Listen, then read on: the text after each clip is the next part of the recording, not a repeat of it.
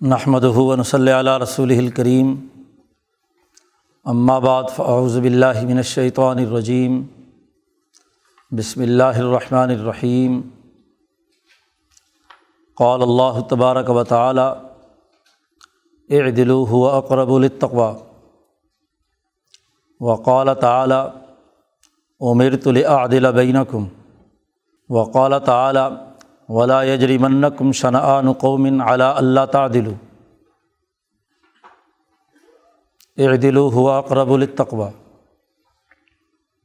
وقال النبی صلی اللہ علیہ وسلم صبات یظلهم اللہ فی ذلہ لا ذل الا ذلہ امام عادل. صدق اللہ مولان العظیم و صدق رسول النبی الکریم معزز دوستو، علم السلوک والاحسان سے متعلق بنیادی اثاثی امور پر تربیت کا عمل اور اس کے حوالے سے جو ہماری ذمہ داریاں بنتی ہیں، اس پر گفتگو چل رہی ہے۔ حضرت الامام شاہ ولی اللہ دہلوی رحمۃ اللہ علیہ نے علم السلوک والاحسان میں جن بنیادی اثاثی امور کا تذکرہ کیا ہے، ان میں چار بنیادی اخلاق خاص طور پر بطور تمہید اور ابتدا کے بیان کیے ہیں۔ علم السلوک والاحسان کا بنیادی مقصد اور ہدف یہ ہے کہ اس کے ذریعے سے تہارت کی کیفیت پیدا ہو۔ تہارت کا نور انسان کا احاطہ کر لے۔ اخبات اور خوشو و خضو کی کیفیت اور حالت طاری ہو اور پھر اسی کے ساتھ سماحت نفس، بلندی نفس اور وقار کی کیفیت حاصل ہو اور چوتھا اور بڑا بنیادی خلق ملکہ عدالت ایک صوفی کے لیے ضروری ہے کہ وہ علم الاحسان کے ان تمام اعلیٰ اخلاق میں تربیت حاصل کرے۔ عدالت کا خلق ان تمام اخلاق میں بڑا بنیادی حیثیت رکھتا ہے۔ تعلق مع اللہ اور اخبات اللہ کے بعد انسانیت کی نسبت سے جو ذمہ داریاں ایک سچے مسلمان سالق اللہ کی طرف رجوع کرنے والے فرد پر عائد ہوتی ہے، وہ یہ کہ وہ عدل و انصاف کی صلاحیت اور استعداد کا حامل ہو، اس میں ملکہ عدالت پیدا ہو۔ عدل و انصاف قائم کرنے کی مہارت، اس کی حکمت عملی اور اس کا اعلیٰ فکری شعور اس کی زندگی کا حصہ بنے۔ اس کے بغیر علم الاحسان کی تکمیل نہیں ہوتی۔ زوال کے زمانے میں تصوف اور سلوک کے حوالے سے جو انتہا پسندانہ تصورات پیدا ہوئے ہیں، تعمقات اور تشددات کی جو نوعیت وجود میں آئی ہے، اس میں خدا کے حقوق سے متعلق امور میں تو انتہائی درجہ کوشش اور کاوش کی جاتی ہے۔ لیکن انسانی حقوق سے متعلق جو ذمہ داریاں ایک صحیح مومن، محسن اور اللہ کے ساتھ تعلق قائم کرنے والے کے لیے ضروری اور ناگزیر ہے۔ اس کے حوالے سے کوئی اہمیت نہیں سمجھی جاتی۔ یہ زوال کے دور کا معاملہ ہے۔ یہ دراصل تصوف کی بات نہیں ہے، بلکہ متصوفین کی بات ہے۔ تعلق معلّہ تبھی قائم ہوتا ہے۔ کہ جب اس کا عملی اظہار انسانی خدمت اور انسانیت سے متعلق امور میں بھی ظاہر ہو، خدا پرستی کا لازمی نتیجہ انسان دوستی کی صورت میں نکلے۔ تو عدالت کا ملکہ بہت اہم ترین صلاحیت اور استعداد ہے کہ جو ہر مسلمان کو حاصل کرنے کا اللہ نے براہ راست حکم دیا ہے۔ قرآن حکیم کی سینکڑوں آیات میں عدل و انصاف کے حوالے سے مسلمانوں کو حکم دیا گیا ہے۔ قرآن حکیم کیوں نازل ہوا؟ کتب مقدسہ کس لیے نازل ہوئیں؟ امبیا علیہم السلام کیوں بھیجے گئے؟ ان کا مقصد بیان کرتے ہوئے اللہ پاک نے فرمایا ہے کہ لیقوب الناس بالقسط، کہ انسانیت عدل و انصاف پر قائم ہو جائے۔ دوسری جگہ پر مسلمانوں سے کہا ہے کون و قوامینہ بالقسط، عدل و انصاف قائم کرنے والے بنو۔ ایک جگہ پر ارشاد فرمایا، نبی اکرم صلی اللہ علیہ وسلم کو حکم دیا گیا ہے کہ آپ کہہ دیجیے کہ امیر تو عادلہ بینہ کم مجھے حکم دیا گیا ہے کہ میں تمہارے درمیان عدل و انصاف سے کام لوں۔ خطبے میں جو آیت تلاوت کی ہے، اس میں دشمنوں سے بھی عدل و انصاف قائم کرنے کا حکم دیا گیا ہے۔ لا یجری من کم شنعان قومن اعلیٰ اللہ تعدلو کسی قوم کی دشمنی اور بغض تمہیں اس بات پر نہ ابھارے کہ تم عدل و انصاف کا دامن ہاتھ سے چھوڑ دو۔ یہ آیت خاص طور پر اس وقت نازل ہوئی جب مکہ مکرمہ حضور صلی اللہ علیہ وسلم نے فتح کیا۔ مکے والوں سے دشمنی اللہ کے حکم سے شروع ہوئی تھی کہ وبدا بیننا بینکم العداوت والبغضاء ابدن ہمارے اور تمہارے درمیان دشمنی ہے۔ تو یہ بغض و عداوت اور دشمن کو دشمن سمجھنے کا عمل مکہ کے پورے دورانیے میں، تیرہ سالہ مکی دور میں اور آٹھ سال مدینہ منورہ کے دور میں، بیس، اکیس سال تک جس قوم سے دشمنی رہی، اب جب مکہ فتح ہو گیا تو ایسے موقع پر کہا جا رہا ہے کہ اب ان کے تمام فیصلوں کے ذمہ دار حکمران تم ہو۔ اب تمہیں پرانی دشمنی کی بنیاد پر ان سے عدل و انصاف سے روگردانی کرنا یہ درست بات نہیں ہے۔ اسی موقع پر کہا گیا گیا دلو ہوا اقرب التقوا عدل و انصاف سے کام لو کہ یہ تقوا کے سب سے قریب تر ہے۔ ایک سچے مسلمان، محسن، متقی اور علم الاحسانی و سلوک حاصل کرنے والے کا آخری متمع نظر تقوا کا حصول ہے۔ اور تقوا کا سب سے زیادہ جو اثر اور نتیجہ ظاہر ہونا چاہیے وہ عدل و انصاف کی صورت میں ہے۔ اسی لیے کہا کہ اے دلو عدل و انصاف سے کام لو، باقاعدہ حکم دیا کہ تقوا کے سب سے قریب تر یہی عمل ہے۔ تو قرآن حکیم نے بڑی اہمیت کے ساتھ عدل و انصاف کی ذمہ داریاں ہم پر عائد کیں۔ عدل کی ضد ظلم ہے۔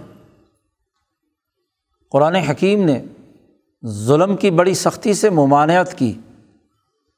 یہاں تک کہا کہ ظالموں کی طرف تمہارا معمولی سا میلان بھی ظاہر نہیں ہونا چاہیے۔ ولا ترکنو الدین ظلم فتمسکم النار۔ ظالموں کی طرف تمہارا رجحان نہ ہو، میلان نہیں ہونا چاہیے۔ اس لیے کہ ظلم کی طرف تمہارا میلان اور رجحان بھی جہنم میں جانے کا باعث ہے۔ تو ظلم کی سختی سے مذمت کی گئی۔ اور عدل و انصاف کو قائم کرنے کا بار بار حکم دیا گیا۔ اسی طرح کتاب مقدس قرآن حکیم کے نزول کو بھی بیان کرتے ہوئے اللہ پاک نے واضح کیا کہ انسان کی ضرورت تھی کہ وہ جہالت اور ظلم کے ماحول سے نکلے۔ اس لیے ہم نے یہ امانت انسان کے سفرد کی۔ انا عرض نل امانت علسماوات والارض والجبال۔ ہم نے یہ امانت کتاب مقدس قرآن حکیم کی، قوانین کی پابندی کی۔ لوگوں کو مکلف بنانے کی۔ یہ امانت ہم نے سفرد کرنے کی کوشش کی تھی آسمان و زمین پر، ان کے سامنے پیش کی، پہاڑوں پر۔ لیکن انہوں نے اسے قبول کرنے سے انکار کر دیا۔ کیونکہ انہیں اس کی ضرورت نہیں تھی۔ انسان نے اسے قبول کر لیا حمل حل انسان۔ اور اس لیے قبول کر لیا کہ انہو کانا ظلم جہولا۔ اس میں ظلم کی کیفیت تھی، ظلمتیں تھیں، اندھیرے تھے۔ اور جہالت تھی۔ تو انہیں اپنی جہالت کو دور کرنے کے لیے علم کی ضرورت تھی۔ اور اپنی ظلمتوں اور ظلم کے نظام کو ختم کرنے کے لیے عدل کی ضرورت تھی۔ اور یہ امانت کتاب مقدس قرآن حکیم کے احکامات یہ انسان کی علمی ضرورت کو بھی پورا کرتے ہیں اور اس کے نفس کی ظلمتوں کو دور کر کے بھی عدل و انصاف دینے کا طریقۂ کار وضع کرتے ہیں، نظام دیتے ہیں۔ تو اس امانت نے انسانیت کے لیے علم کے دروازے کھولے اور عدل کے دروازے کھولے۔ انسان حقیقت میں ملکیت اور بہیمیت کا مجموعہ ہے۔ اس کی ملکیت کو علم کی ضرورت ہے۔ اور اس کی بہیمیت کو عدل کی ضرورت ہے۔ تو قوت عاقلہ اور قوت عاملہ دونوں کے لیے علم اور عدل، یہ دو چیزیں لازمی اور ناگزیر تھیں۔ اس لیے ہم نے انسان کو دی اور انسان کو قبول کرنا پڑا۔ اگر یہ نہ کرتا تو ہلاک ہو جاتا۔ حمل حل انسان، اس لیے انسان نے اس کو قبول کیا۔ تو گویا کہ انسان کی ظلمتوں کو دور کرنے کے لیے عدل کی ضرورت ہے۔ انسانی نفس کو مہذب بنانے کے لیے جو سب سے اکثیر بات ہے، سب سے عمدہ ہے، عمل ہے، وہ عدل۔ اب یہ عدل کیا ہے؟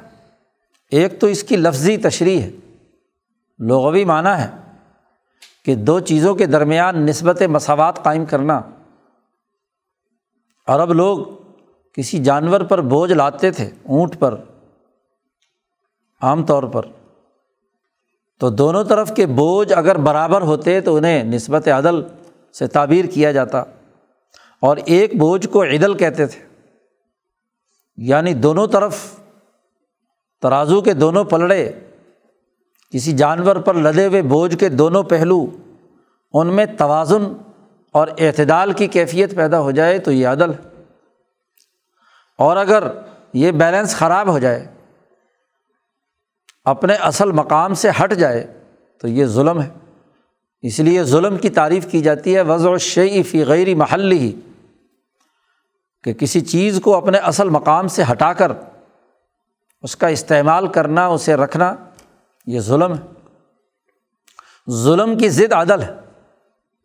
تو عدل کا شعور پیدا کرنا، عدل کے نظریے کو دل و جان سے قبول کرنا، اس کو عمل میں لانے کی جد وجہد اور کوشش کرنا، یہ ایک سچے مومن کی شان ہے۔ اس کی ضرورت ہے۔ اس کے ایمان کا تقاضا ہے، اس کے صفت احسان، اس کی تربیت کے حصول کے راستے کا اہم ترین پہلو ہے۔ اس لیے عدل کو حاصل کرنا، ملکہ عدالت پیدا کرنا، خلق پیدا کرنا عدل کا یہ بڑا بنیادی حیثیت رکھتا ہے۔ اس لیے کہ کہ ایک انسان اس میں توازن ہونا چاہیے، اس کی ملکیت اور بہیمیت میں بھی۔ نہ ادھر کی انتہا پر چلا جائے، نہ ادھر کی انتہا پر چلا جائے۔ اور اس سے متعلق جتنے بھی انسانوں سے معاملات اس انسان سے وابستہ ہیں، تو ان تمام معاملات کے درمیان بھی ایک توازن، ایک اعتدال کا پیدا ہونا ضروری ہے۔ اب یہ عدل کیا ہے؟ حضرت الامام شبلی اللہ دہلوی نے اس کی حقیقت، معنویت اور اس کا سبب اور علت بڑی جامعت کے ساتھ حجرت اللہ البالغ میں بیان کیا ہے اور یہ ساری تفصیلی بحث علم الاحسانی و سلوک کے ذیل میں بیان کی ہے، ابواب الحسان میں شاہ صاحب نے یہ گفتگو کی ہے۔ عدالت کے بارے میں شاہ صاحب نے کہا کہ یہ جو ملکہ عدالت ہے، وہ ایک ملکہ ہے، ایک مہارت ہے، ایک صلاحیت ہے، مسلسل انسان جب سیکھتا ہے تو اس میں کسی کام کی صلاحیت پیدا ہوتی ہے۔ تو یہ ہیا ملکہ تن تصدر و بہا۔ جس کے ذریعے سے ایک انسان چار بنیادی امور اس کے لیے وضع کیے ہیں شاہ صاحب نے، اور اس کے لیے چار الفاظ استعمال کیے ہیں۔ اقامت النظام العادل المصلح فی تدبیر المنزل و سیاست المدینہ و نحویہ شاہ صاحب نے کہا، یہ ایک ایسا ملکہ ہے کہ اس کے ذریعے سے سب سے پہلی بات تو یہ کہی کہ اقامت قائم کرنا ہے۔ ایک ایسے نظام کا جو العادل ہو اور المسلح ہو۔ قائم کرنے کی ذمہ داری قیام کا تعلق اجتماعیت سے ہے۔ افراد کا پورے استقامت کے ساتھ اپنے اجتماع میں ایک نظام قائم کرنے کی جد وجہد کرنا یہ ملکہ عدالت ہے۔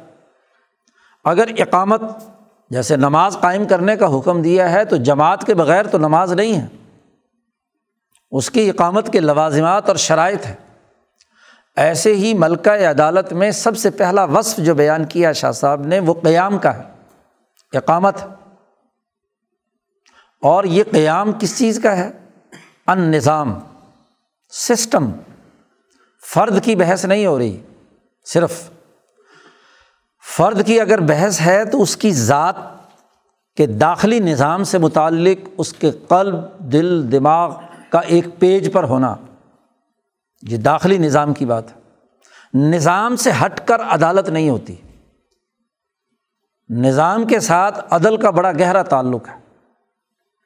نظام قائم کرنا اقامت النظام۔ اور وہ نظام بھی کون سا ہو؟ العادل۔ عدل و انصاف کا نظام قائم کرنے کی صلاحیت حاصل کرنا۔ اور پھر اس عادل کے بعد آگے چوتھا وصف بیان کیا کہ المصلح۔ ایسا نظام جو عدل و انصاف کے ساتھ گھریلو نظام تدبیر المنزل کے ان امور میں درستگی اور اصلاح فساد کی ضد ہے اصلاح۔ فساد پیدا کرنے کے بجائے اصلاح کا عمل کرے، ظلم کے بجائے عدل کا نظام ہو۔ اور ایک تدبیر المنزل کی بات کی، فی تدبیر المنزل۔ اور دوسرا فرمایا، سیاست المدینہ۔ مملکت کی سیاست، قومی نظام یا بین الاقوامی نظام۔ دونوں سیاست المدینہ کے تحت داخل ہیں۔ ان نظاموں میں ایک صالح، عادل نظام قائم کرنا، اس کی صلاحیت پیدا کرنا، یہ ملکہ عدالت، چار چیزیں ہوں گی تو عدالت کا ملکے کا وقوع ہوگا۔ انسان میں کہا جائے گا کہ اس میں یہ عدل و انصاف کا ملکہ پایا جاتا ہے۔ ایک صوفی میں ایک تصوف حاصل کرنے والے میں، ایک محسن میں مسلح نظام جو عدل و انصاف پر مبنی ہو، اس کے قائم کرنے کی صلاحیت اور استعداد پیدا ہوئی، تو تب گویا کہ علم الاحسان کا ایک اہم ترین شعبہ اس نے حاصل کیا۔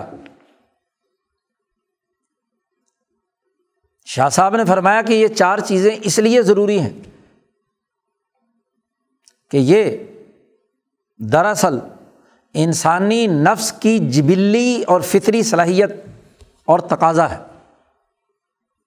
پیچھے ہم نے گفتگو میں یہ بات واضح کی تھی کہ انسانی روح کے تین دائرے، تین شعبے، نفس، قلب اور عقل۔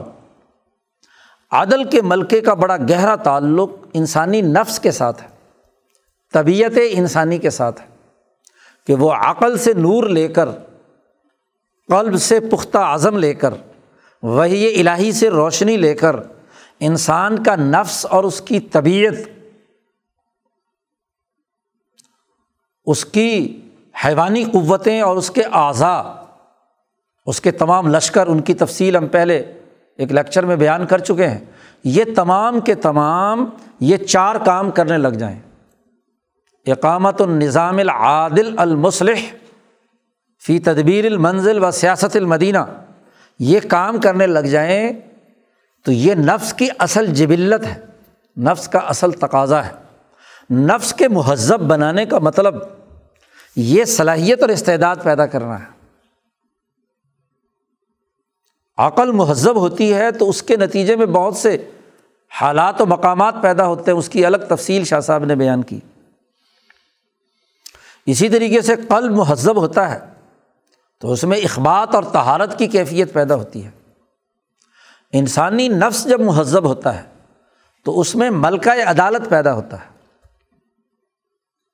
اس کے حیوانی تقاضے، احکامات الہیہ کے تابع ہو کر وہ انسانی سوسائٹی کے لیے عدل و انصاف کا صالح نظام قائم کرنے کی اقامت، اس کے قیام کی جد وجہد اور کوشش میں مصروف عمل ہوتا ہے۔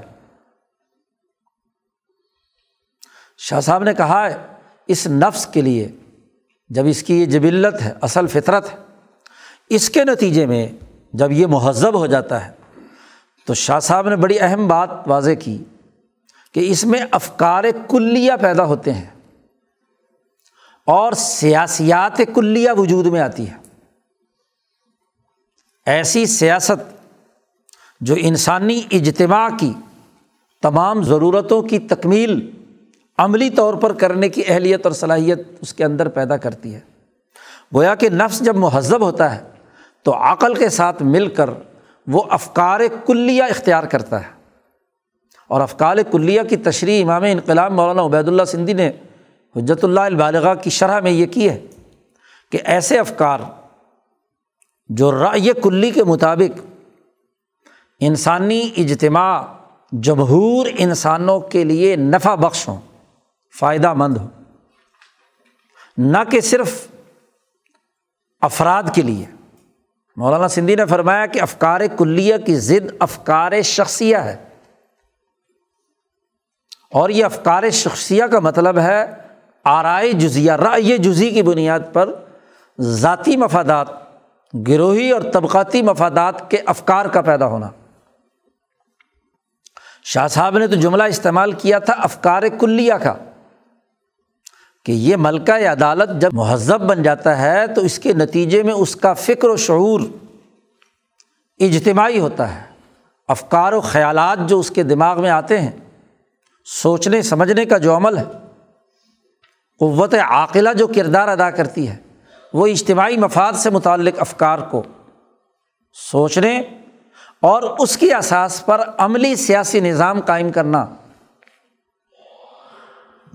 ایسا نفس گویا کہ مہذب ہو گیا۔ تو ایک انسان کو حکم دیا گیا ہے کہ یہ ملکہ عدالت اپنے اندر پیدا کرے۔ قرآن کی اس آیت کی معنویت یہی ہے کہ اے دلو ہوا کرب التقوا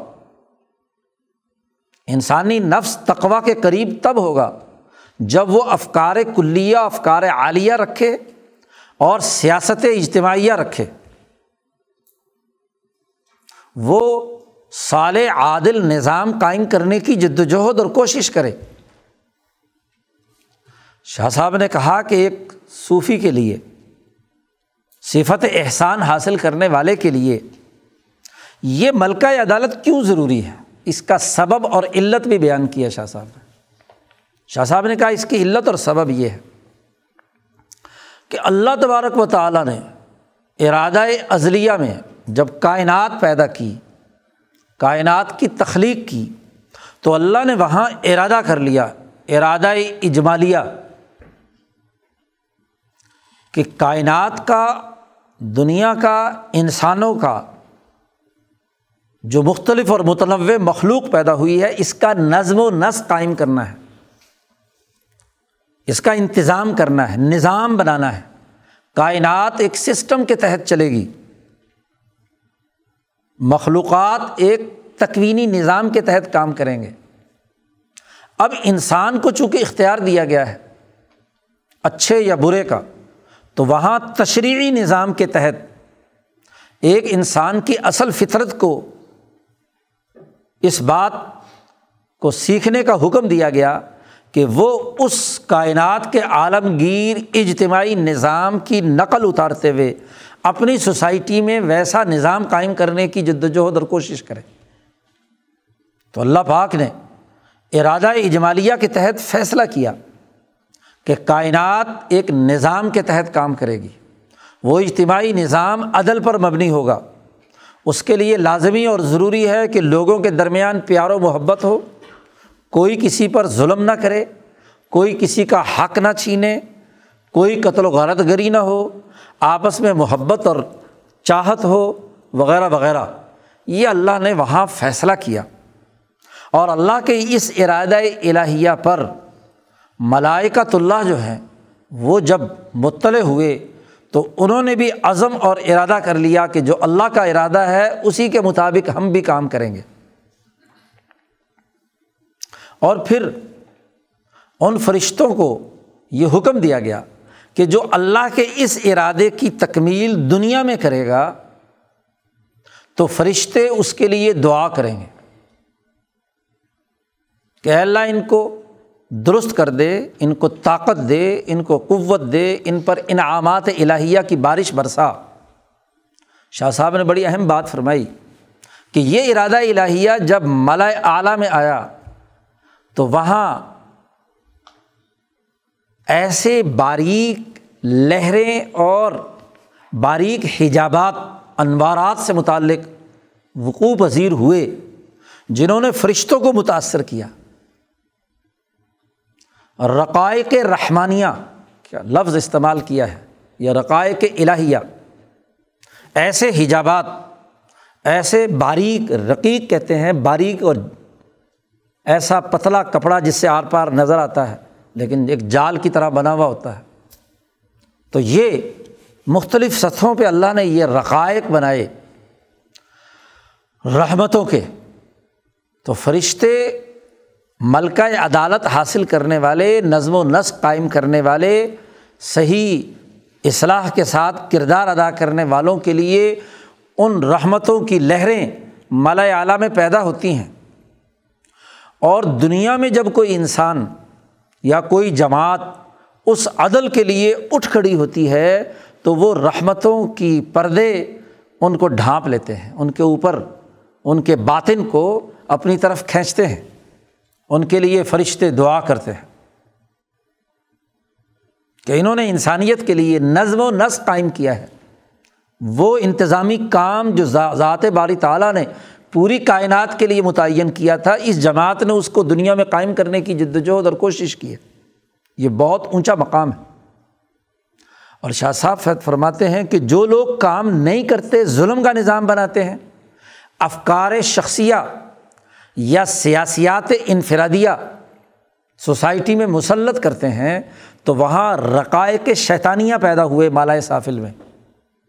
اور وہاں فرشتوں کی غضب اور لانت کی کیفیت نازل ہوتی ہے، کیونکہ جب اللہ نے ارادہ کیا کہ کائنات کا نظم و نسق، عدل و انصاف کی بنیاد پر چلنا چاہیے، تو اللہ کے حکم کی جب خلاف ورزی ہوتی ہے، تو ارادہ عضلیہ میں غضب اور انتقام اور اس کے نتیجے میں فرشتوں کے دلوں کے اندر وہ غضب اور وہ لانت کا عمل فرشتوں کے قلب میں آتا ہے کہ وہ اس بندے کے ساتھ، اس جماعت کے ساتھ، اس قوم کے ساتھ معاملہ سزا دینے کا۔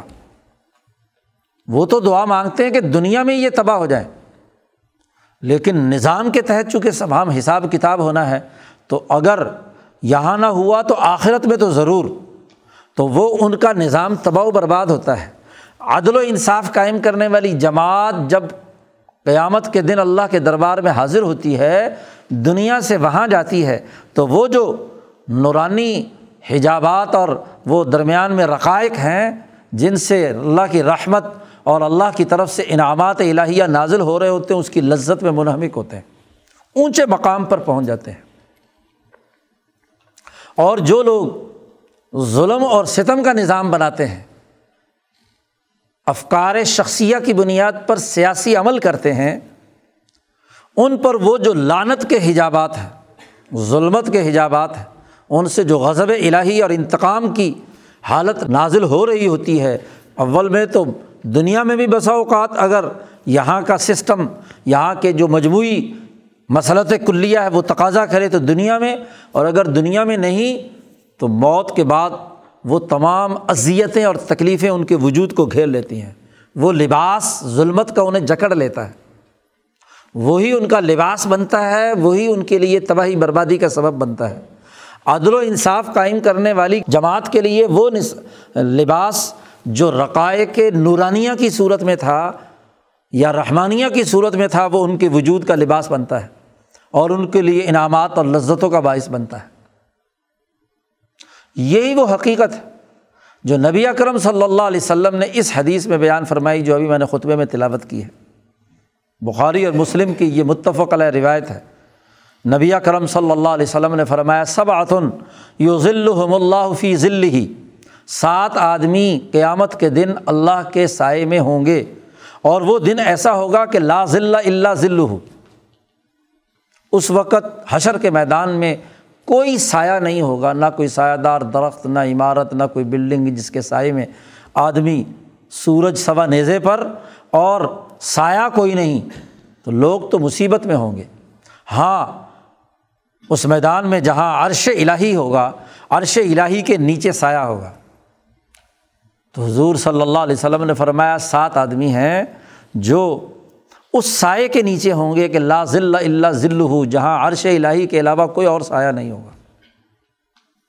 اور ان میں سب سے پہلا شخص، سب سے پہلی جماعت جس کا تذکرہ نبی اکرم صلی اللہ علیہ وسلم نے فرمایا، وہ امام العادل عدل و انصاف قائم کرنے والا نظام، اس نظام کو چلانے والی حکمران جماعت، ان کا سربراہ، ان کا امام اس لیے امام کی حقیقت شاہ صاحب نے دوسری جگہ پر بیان کی ہے کہ میرے نزدیک امام سے براد صرف ایک فرد واحد الانسانی ہی نہیں، وہ بھی ہوتا ہے اور وہ امبیا علیہم السلام یا ان کے اول الاظم خلفہ لیکن جب کسی سوسائٹی میں نقص پیدا ہو جاتا ہے تو وہاں ایک جماعت بھی جو عدل و انصاف قائم کرنے والی ہے، وہ بھی امام العادل ان کے وصف کی حامل ہوتی ہے۔ تو وہ پوری جماعت، وہ عدل و انصاف کا نظام قائم کرنے والی جماعت اس سائے کے نیچے ہوگی۔ کیونکہ اللہ نے جو کائنات میں نظم و نسق قائم کرنے کا ارادہ فرمایا تھا، اس جماعت نے اس ارادہ الہیہ کو زمین پر قائم کرنے کی جد وجہد اور کوشش کی تھی۔ تو آج اس ارادہ الہیہ کے سائے میں اس کے پردے میں ہوں گے، اس کا لباس ان کا ہوگا، اس کی انوارات ان پر نازل ہوں گے۔ تو ان میں پہلا فرد امام العادل سات آدمیوں کی تفصیل حدیث میں بیان کی گئی ہے۔ آخری انسان وہ ہے جو ذکر اللہ خالین ساتوں میں سے۔ ذکر اللہ خالین ففاظت آئینہ ہو وہ آدمی جو تنہائی میں ذکر کرے اور اللہ کے ڈر سے اس کی آنکھوں سے آنسو جاری ہو جائیں۔ درمیان میں پانچ اور بیان کیے ہیں۔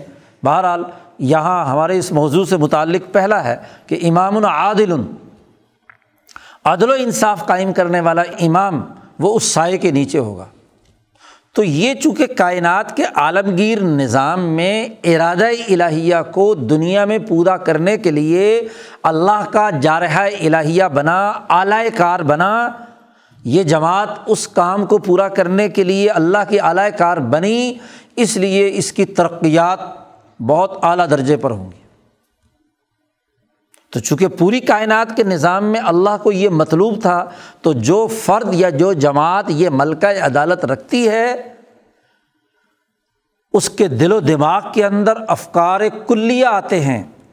اور سیاسیات کلیہ، سیاسیات اجتماعیہ پیدا کرنے کی اس کے اندر اہلیت اور صلاحیت پیدا کرنا اس کے لیے ترقی کا باعث بنتی۔ صفت احسان پیدا کرنے کا ذریعہ بنتی ہے۔ اور حضرت اقدس شاہ عبد القادر صاحب رائے پوری رحمۃ اللہ علیہ فرماتے ہیں کہ سلوک و احسان کا آخری نتیجہ جو صحابہ میں ظاہر ہوا، وہ رفاہیت عامہ کا کام کرنے، انسانی خدمت کا کام کرنے کا تھا۔ اور یہ سب سے اعلیٰ مقامات ہے باقی تمام مقامات میں سے۔ باقی مقامات توبہ، زہد، شکر، فلاں فلاں، یہ اس ملکہ عدالت سے نیچے درجے کے ہیں۔ کیونکہ ان کا بہت زیادہ تعلق ایک فرد کی ذات یا اس کے ارتقاء یا ایک محدود دائرے کے اندر کردار ادا کرنے سے ہے۔ لیکن ملکہ عدالت کل انسانیت کی فلاح و بہبود کے لیے ارادہ الہیہ کے تابع ہو کر کام کرنا ہے کہ وہ جماعت انسانی فلاح و بہبود کے لیے کردار ادا کرتی ہے۔ اس کے اثرات، جو اللہ کا ارادہ ہے، ان اثرات کو دنیا میں منتقل کرنے کے لیے جد وجہد اور کوشش کرتی ہے۔ تو یہ عدل و انصاف ایک تعلیم و تربیت کے پورے نظم و نسق میں بڑی بنیادی حیثیت رکھتا ہے۔ پھر شاہ صاحب نے اس کی بھی وضاحت کی کہ یہ ملکہ عدالت اس کے مختلف دائرے ہیں، اس کی تقسیمات ان تقسیمات کو سامنے رکھنا بھی ضروری ہے۔ پانچ ذیلی تقسیم ہے اس کی۔ یہ ملکہ عدالت اگر فرد کے اٹھنے، بیٹھنے، چلنے، بولنے، سونے، جاگنے، کام کاج کرنے یعنی اپنی شخصیت میں ایک معتدل اور متوازن شخصیت کے طور پر کردار ادا کرنے کی کسی آدمی میں صلاحیت ہے۔ وہ وزاداری رکھتا ہے اپنی شخصیت میں، گفتگو ظالمانہ نہیں کرتا، اچھی اور عالمانہ اور عادلانہ گفتگو کرتا ہے۔ اس کی چال ڈھال لوگوں کو کونیاں مار کر چلنے کی نہیں ہے، بلکہ توازن اور اعتدال کے ساتھ دوسروں کے حقوق کا لحاظ رکھتے ہوئے وہ چلتا ہے۔ لباس ایسا پہنتا ہے جو لوگوں کو اچھا لگے۔ لوگوں کے لیے جسم کے لیے بھی مفید ہو اور لوگ بھی اس کو اچھا سمجھیں یہ نہ ہو کہ آدھا بدن ننگا ہے، نظر آ رہا ہے، دوسروں کے لیے کوئی نئی مصیبت پیدا کرنے کا باعث بن رہا ہے۔ لباس کا اعتدال اور توازن کے ساتھ ہونا، چلنا، پھرنا، بولنا، کھانا، سونا، سو رہا ہے اور لوگوں کی اذیت کا باعث ہے سونے کی حالت میں بھی۔ جاگنا، تو عدل و توازن اس کے ذاتی تمام معاملات میں ہو تو اس کو اصطلاح میں ادب کہا جاتا ہے۔ آداب کہتے ہیں۔ ملکہ عدالت اگر شخص کی اس کے وضاقتہ اس کے بولنے، گفتگو، بات چیت کرنے میں ہو تو یہ آداب کہلاتے ہیں۔ اصطلاح میں انہیں ادب کہا جاتا ہے۔ یہ ملکہ عدالت اگر گھریلو نظام میں کفایت شاعری کے ساتھ ہاں جی کام کرنے سے متعلق ہو، تو اسے حریت کہا جاتا ہے کہ ایک گھریلو نظام، ایک خاندان اس کی معیشت آزاد ہو، اپنے پاؤں پر کھڑی ہو، وہ کسی کا غلام نہ ہو جس میں ملکہ عدالت ہوتا ہے، توازن ہوتا ہے، وہ اپنی غیرت اور وقار کی بنیاد پر اپنی معیشت کو آزاد رکھتا ہے۔ وہ تخلیقی کام کرتا ہے۔ سماہت کے ذیل میں بھی یہ شاہ صاحب نے حریت کا لفظ استعمال کیا ہے اور یہاں بھی استعمال کیا ہے کہ ملکہ عدالت کا وہ اظہار جو اپنی معیشت کے حوالے سے آزادی اور حریت کی بنیاد پر ہو، اپنے پاؤں پر کھڑی ہوئی معیشت ہو ارتفاق ثانی، اس کے رزق کمانے کے طور طریقے، اس کے بیوی بچوں کے حقوق سے متعلق امور، وہ اس میں اعتدال ہو، توازن ہو ہاں جی وہاں نظم و نسق اچھا قائم کیا ہوا ہو، گھر کا بھی، اپنی دکان کا بھی، اپنے کاروبار کا بھی، اور وہ مستقل ہو، تو اسے اصطلاح میں حریت کہا جاتا ہے، کیونکہ اس کی سوسائٹی میں رائے بھی آزاد ہوگی۔ جو بیچارہ اس پورے کام میں دوسرے کے تابے ہے، تو اس کی رائے کیا آزاد ہوگی؟ وہ سوسائٹی کا آزاد شہری نہیں ہوتا۔ وہ جو جہاں سے روٹی مل رہی ہے، جہاں سے معیشت مل رہی ہے، وہ رائے اس کے مطابق دیتا ہے۔ تو اس کی تو اپنی رائے ہوتی نہیں۔ اور مال کی پیدائش، اس کی تقسیم، اس کا تبادلہ۔ ایک فرد مال کو جمع کرنے، خرچ کرنے اور اعتدال و توازن کے ساتھ اس کا استعمال کرنے کے امور سر انجام دیتا ہے، تو ملکہ عدالت کے تحت تو اسے کفایت شاعری کہہ لیں۔ اردو میں کفایت شاعری عربی میں صرف کفایت۔ کہ اس نے توازن کے ساتھ پیسے نہ تو فضول خرچ کیے اور نہ ہی بالکل بخل سے کام لیا، بڑے توازن کے ساتھ جتنی ضرورت تھی اتنا کمایا۔ اور اس کے مطابق اس نے اس کا پورا پورا استعمال کیا۔ شاہ صاحب نے البد البازگاہ میں ایک اور بنیادی حقیقت واضح کی ہے کہ کسی آدمی کی سمجھداری کی سب سے اچھی بات یہ ہے کہ سب سے پہلے وہ اپنی احتیاجات کا تعین کرے۔ حاجات کیا ہیں؟ اور پھر ان حاجات کے مطابق کوئی پیشہ اور کوئی شعبہ اختیار کرے۔ من فکر رجولی انسان کی سمجھداری کے امور میں سے ایک یہ ہے کہ وہ ایسا پیشہ اختیار کرے جو اس کی حاجات کو پورا کرنے والا ہو۔ یہ نہ ہو کہ آمدن تھوڑی اور حاجات زیادہ ہے یا آمدن بہت زیادہ کر لی اور ہاں جی حاجات جو ہیں وہ تھوڑی ہیں تو فاضل دولت فضول خرچیوں میں اور ادھر ادھر ضائع کرتا ہے۔ تو اگر ذاتی شخصیت سے متعلق ہو تو ادب ہے۔ آداب انہیں کہا جاتا ہے۔ اور اگر گھریلو اور خاندانی نظام سے متعلق ہو اور وہ آزادانہ اپنی رائے رکھتا ہو، عدل کی بنیاد پر، عادلانہ شعور کی بنیاد پر، تو حریت ہے۔ اور مال سے متعلق ہو، اس کے جمع کرنے، خرچ کرنے، توازن کے ساتھ اپنی معیشت کو کنٹرول کرنے کا ہو، تو اسے کفایت شاری کہتے ہیں۔ اور چوتھی بات ملکہ عدالت کے شاہد شاہ صاحب نے یہ بیان کی ہے کہ ایک آدمی اپنی عدل کی اس صلاحیت کے سبب اپنی سوسائٹی کے تمام لوگوں میں بھائی چارہ قائم کرتا ہے۔ ان کے درمیان پیار و محبت، تعاون و تناسر ایک دوسرے کی خدمت صلا رحمی کرتا ہے، پڑوسیوں کے حقوق ادا کرتا ہے، دوسرے لوگوں کی ساتھ حسن خلق سے پیش آتا ہے۔ تو اسے حسن المحاظرہ یا حسن المعاشرہ کہا جاتا ہے۔ حسن معاشرت، ملکہ عدالت کا اظہار چوتھا حسن معاشرت ہے۔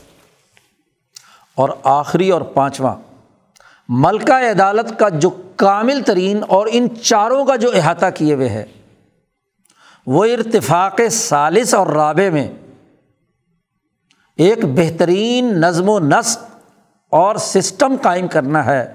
اور اس سسٹم قائم کرنے کے لیے جو اصطلاح استعمال کی جاتی ہے، اسے سیاست کہتے ہیں۔ ملکہ عدالت کا اظہار جب قومی اور بین الاقوامی نظام کے دائروں سے متعلق ہو تو اس کو اصطلاح میں سیاست کہتے ہیں۔ ملکہ عدالت ہی کی قسم ہے سیاست۔ سیاست نام ہی عدل و انصاف کے قائم کرنے کا ہے۔ اگر عدل و انصاف نہیں ہے تو وہ سیاست نہیں ہے، کیونکہ سیاست کا لفظی معنی نقص سے نکال کر کمال تک پہنچانا ہے۔ کسی قوم کو اور کسی بین الاقوامی سماج کو، اقوام عالم کو نقص سے نکال کر کمال تک پہنچانے کا عمل سیاست کہلاتا ہے۔ کمزوریوں کو سمجھنا، انہیں دور کرنا اور ایک بہتر نظام بنانا۔ تو جس انسان میں یہ ملکہ عدالت پایا جاتا ہے، قومی نظام سے متعلق امور کے حوالے سے قومی نظام کے شعور کے حوالے سے اور بین الاقوامی نظام کے شعور کے حوالے سے تو اسے اصطلاح میں سیاست کہتے ہیں۔ تو ملکہ عدالت مطلوب ہے۔ صفت احسان کے اہم ترین تقاضوں میں سے ہے۔ اس ملکہ عدالت کے یہ اظہارات پانچ اقسام میں ظاہر ہونا ضروری ہے۔ یاد رکھیے، صوفیہ کے جتنے بھی درجات ہیں، کوئی آدمی وصول اللہ اس وقت تک حاصل نہیں کر سکتا، جب تک کہ اپنے نفس کی جبلت میں سے، ملکہ عدالت کے ان پانچ شعبوں میں سے کم از کم دو تین شعبوں میں ضرور اپنی صلاحیتوں کا اظہار کرے۔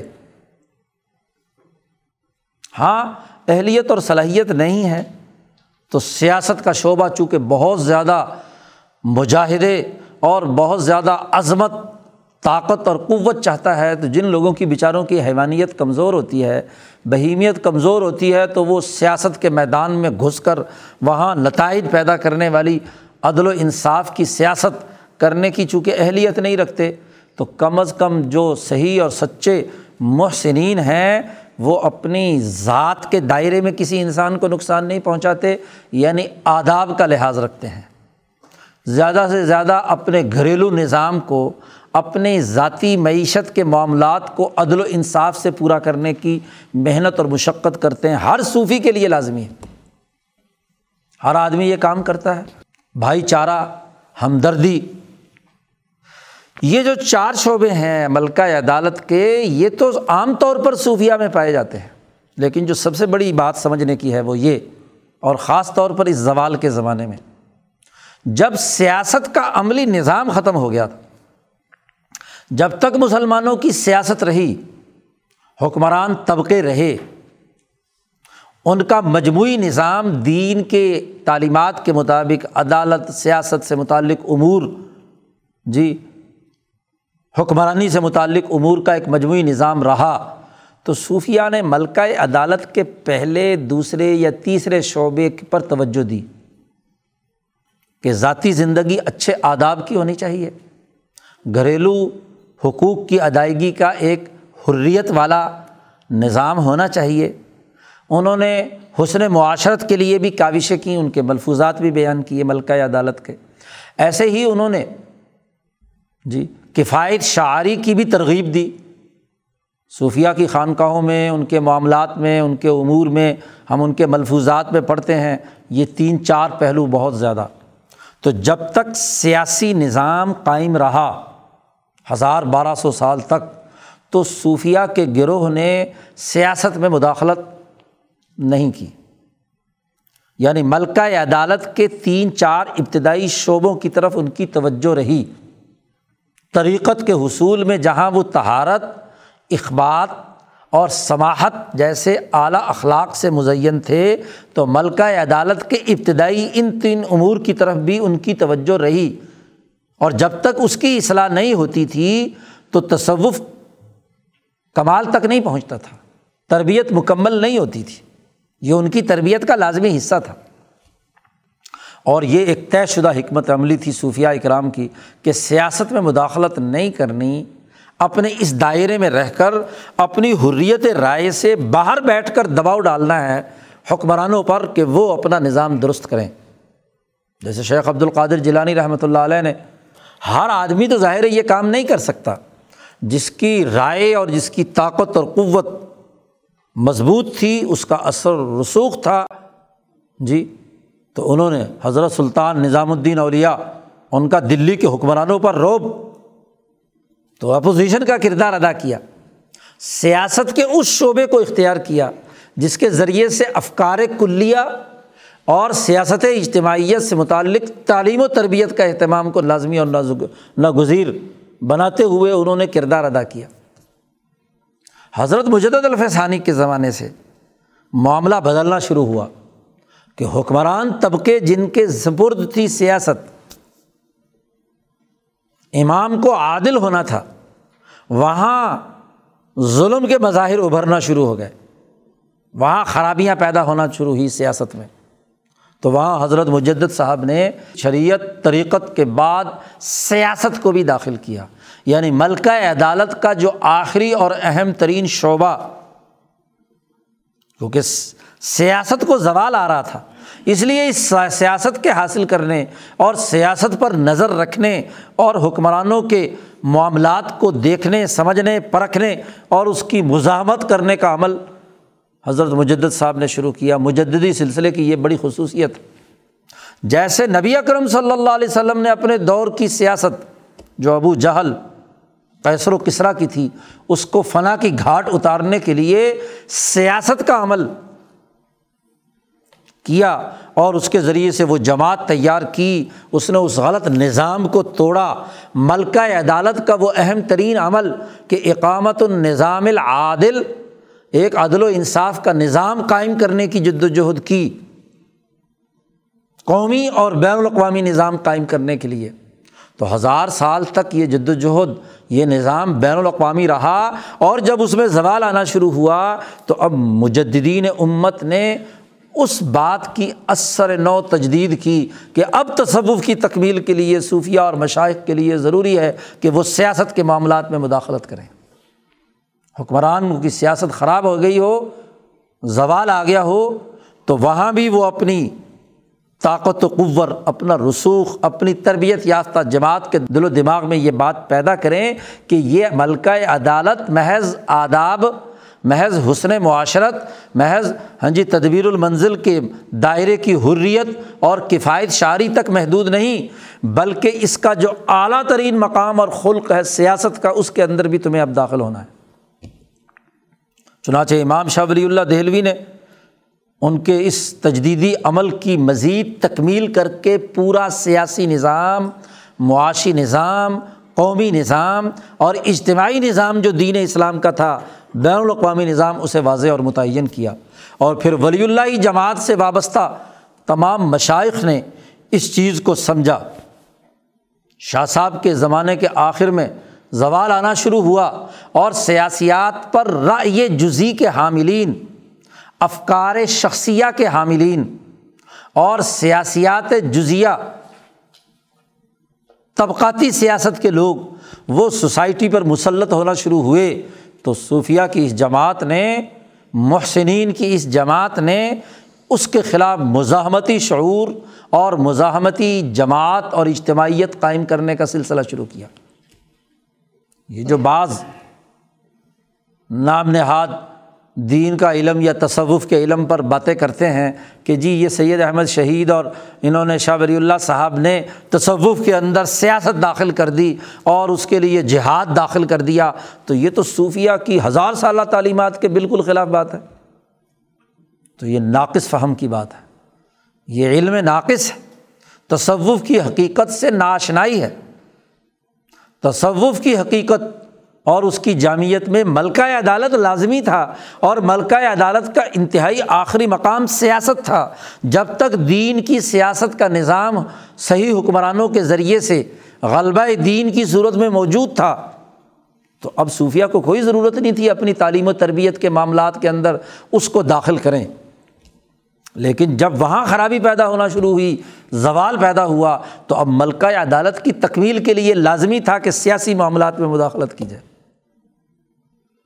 اور خاص طور پر جب اٹھارہ سو تین میں انگریز سامراج نے اس خطے پر تسلط حاصل کر کے مسلمانوں کی سیاست ختم کر دی، حکم کمپنی بہادر کا جاری ہو گیا۔ حکم الہی کو یہاں ختم کر دیا گیا۔ احکام الہیہ کا نفاذ ختم ہو گیا۔ تو اب شاہ عبد العزیز صاحب نے فتویٰ دیا کہ دارالحرب ہو گیا ہے، اب ہر انسان کو جد وجہد اور کوشش کرنی ہے یہاں کے بسنے والے لوگوں کو اپنی آزادی اور حریت کے لیے۔ عدل و انصاف کے ملکے کا تقاضا ہے کہ اب اس کے لیے جماعت بندی کی جائے، جد وجہد کی جائے، کوشش کی جائے۔ اب شاہ عبد العزیز کی تربیت یافتہ جماعت سید احمد شہید کون ہے؟ تعلیم حاصل کرنے آئے تھے اور تصوف سیکھنے آئے تھے۔ پہلے دن آ کر حضرت شاہ عبد العزیز صاحب سے بیت ہوئے ہیں سید احمد شہید۔ باقی کام بات کیا ہے اور اس بیت کی تربیت کے اندر ہی تمام امور شاہ عبد العزیز صاحب نے انہیں سکھائے۔ جب تہارت اخبات اور سماہت کی حالت کے اخلاق کی تکمیل ہو گئی تو پھر شاہ صاحب نے حکم دیا کہ جاؤ فلاں نواب کے پاس اور وہاں جا کر عسکری طاقت اور قوت سیکھو۔ سیکھنے کے لیے شاہ عبد العزیز صاحب نے بھیجا سید احمد شہید کو۔ تو آزادی اور حریت کے لیے جماعت بنانے کا عمل۔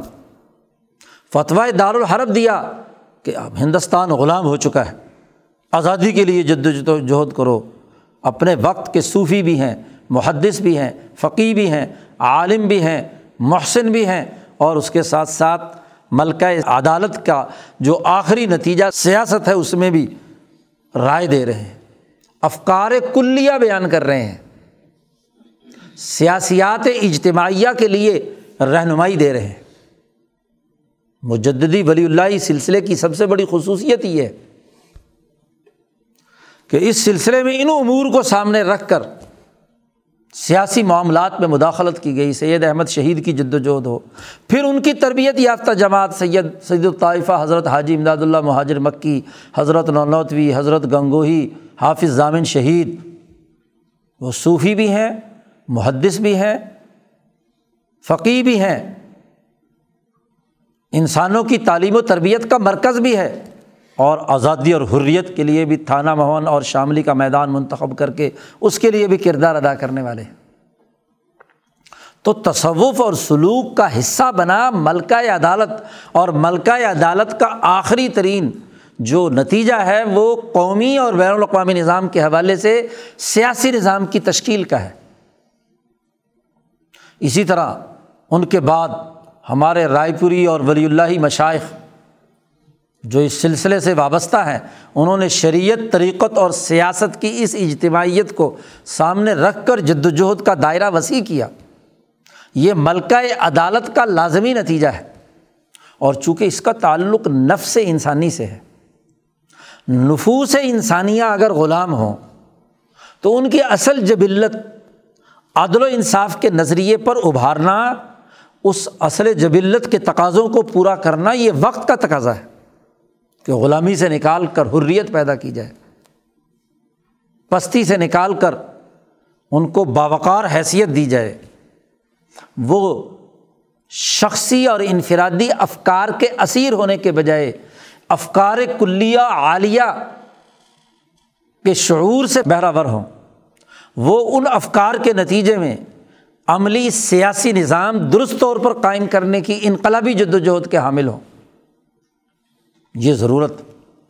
اس لیے خانقاہوں کا، تربیت گاہوں کا بڑا گہرا تعلق سیاسی شعور اور عدل کے نظریے پر جد وجہد اور کوشش ہے۔ اور یہ رائے پوری سلسلے کی بڑی بنیادی شناخت ہے۔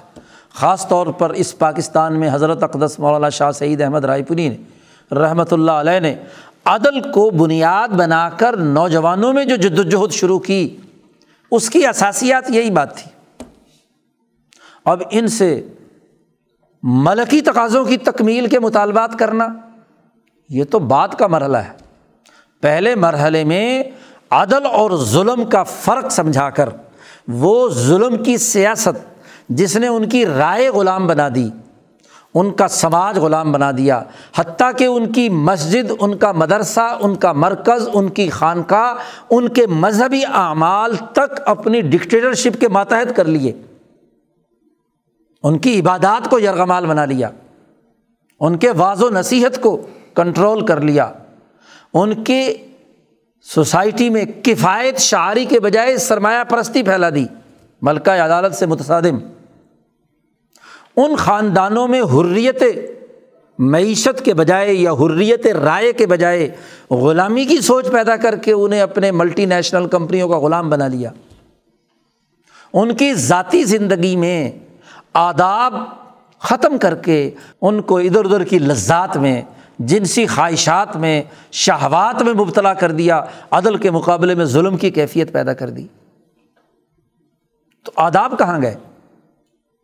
آج ایک انسان، ایک نوجوان اس غلط سسٹم کی وجہ سے وہ نوجوان، اس کی تعلیم کے زمانے میں اسے آداب سکھانے کے بجائے اسے سوسائٹی میں انفرادیت پسندی کی بنیاد پر بد اخلاقی سکھائی جاتی ہے۔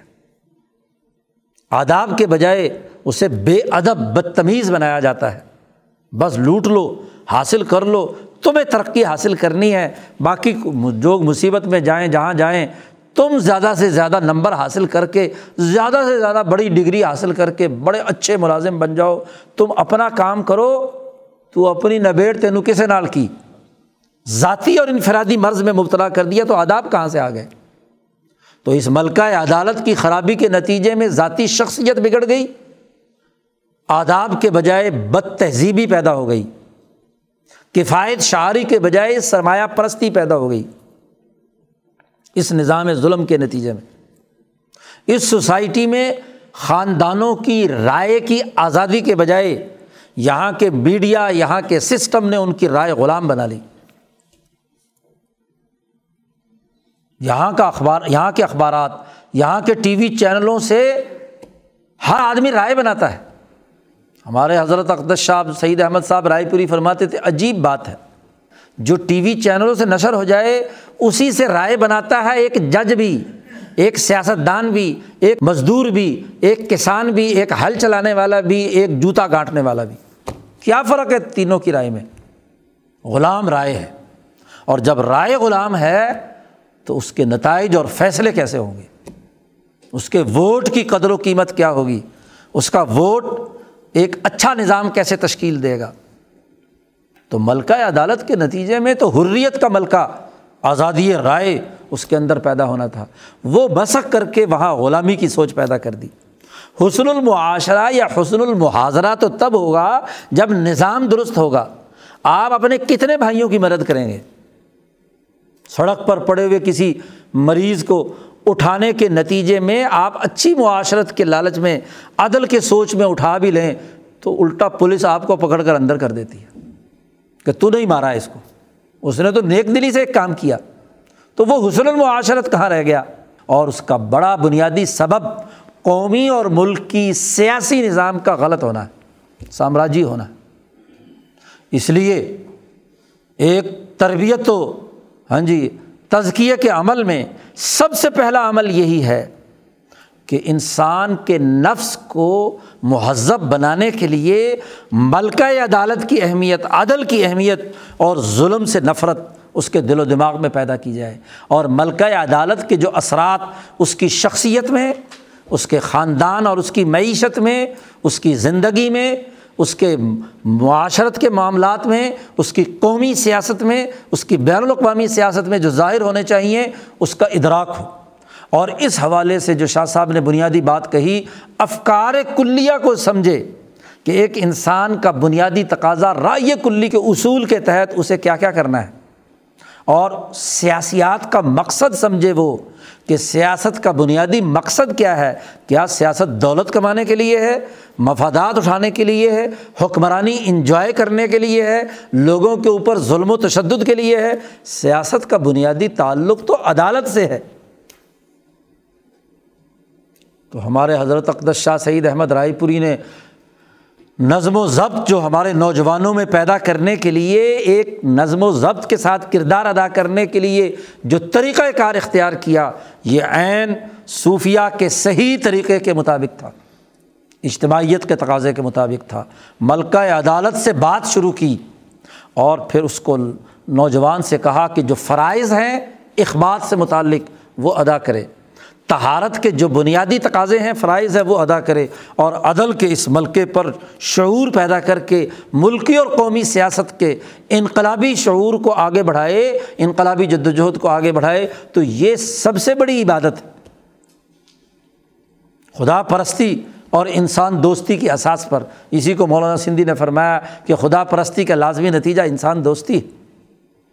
امام انقلاب مولانا عبید اللہ سندھی نے اس ولی اللہ فکر کے اس دائرے کو سمجھا اور اس بدلتے ہوئے زمانے میں جہاں مسلمانوں کا سیاسی نظام خلافت عثمانیہ کے خاتمے کے بعد ختم ہو چکا، وہاں جد وجہد کا جو دائرہ وجود میں آنا چاہیے، اس کے لیے ایک واقعی کردار ادا کرنے کی سوچ یہاں پر منتقل کی اور اس کو حضرت اقدس مولانا شاہ سعید احمد رائے پوری نے یہاں منتقل کیا۔ یہ سلوک کا راستہ ہے۔ یہ احسان کا راستہ ہے، یہ دنیا کی کامیابی کا راستہ ہے، یہ اللہ کی رحمتوں کے نازل کرنے کا راستہ ہے۔ یہ آخرت میں اعلیٰ ترقیات کے حصول اور اللہ کے سائے میں جانے کا راستہ ہے۔ اس راستے کی اساس پر ایک نوجوان جد وجہد کرتا ہے، اس کے لیے اجتماعی کاوش اور کردار ادا کرتا ہے، اس پر تربیت حاصل کرتا ہے۔ تو یقیناً دنیا اور آخرت کی کامیابی ہے۔ اور یہ سیاسی شعور کے بغیر ممکن نہیں اور اس سیاسی ضرورتیں کیا ہیں، تقاضے کیا ہیں، اس کو بھی دین نے مکمل طور پر واضح کیا ہے۔ تو انہیں سمجھنا، اس کے لیے کردار ادا کرنا، اس کے لیے جد وجہد اور کوشش کرنا، یہ دینی تقاضا بھی ہے، تربیت کا تقاضا بھی ہے، دنیا اور آخرت کی کامیابی کا تقاضا بھی ہے۔ اللہ تعالیٰ ہمیں اس کو درست ناظر میں سمجھنے اور اس پر عمل کرنے کی توفیق عطا فرمائے۔ وہ آخر داوانہ الحمد للہ رب العالمین۔ اللہ صلی وسلم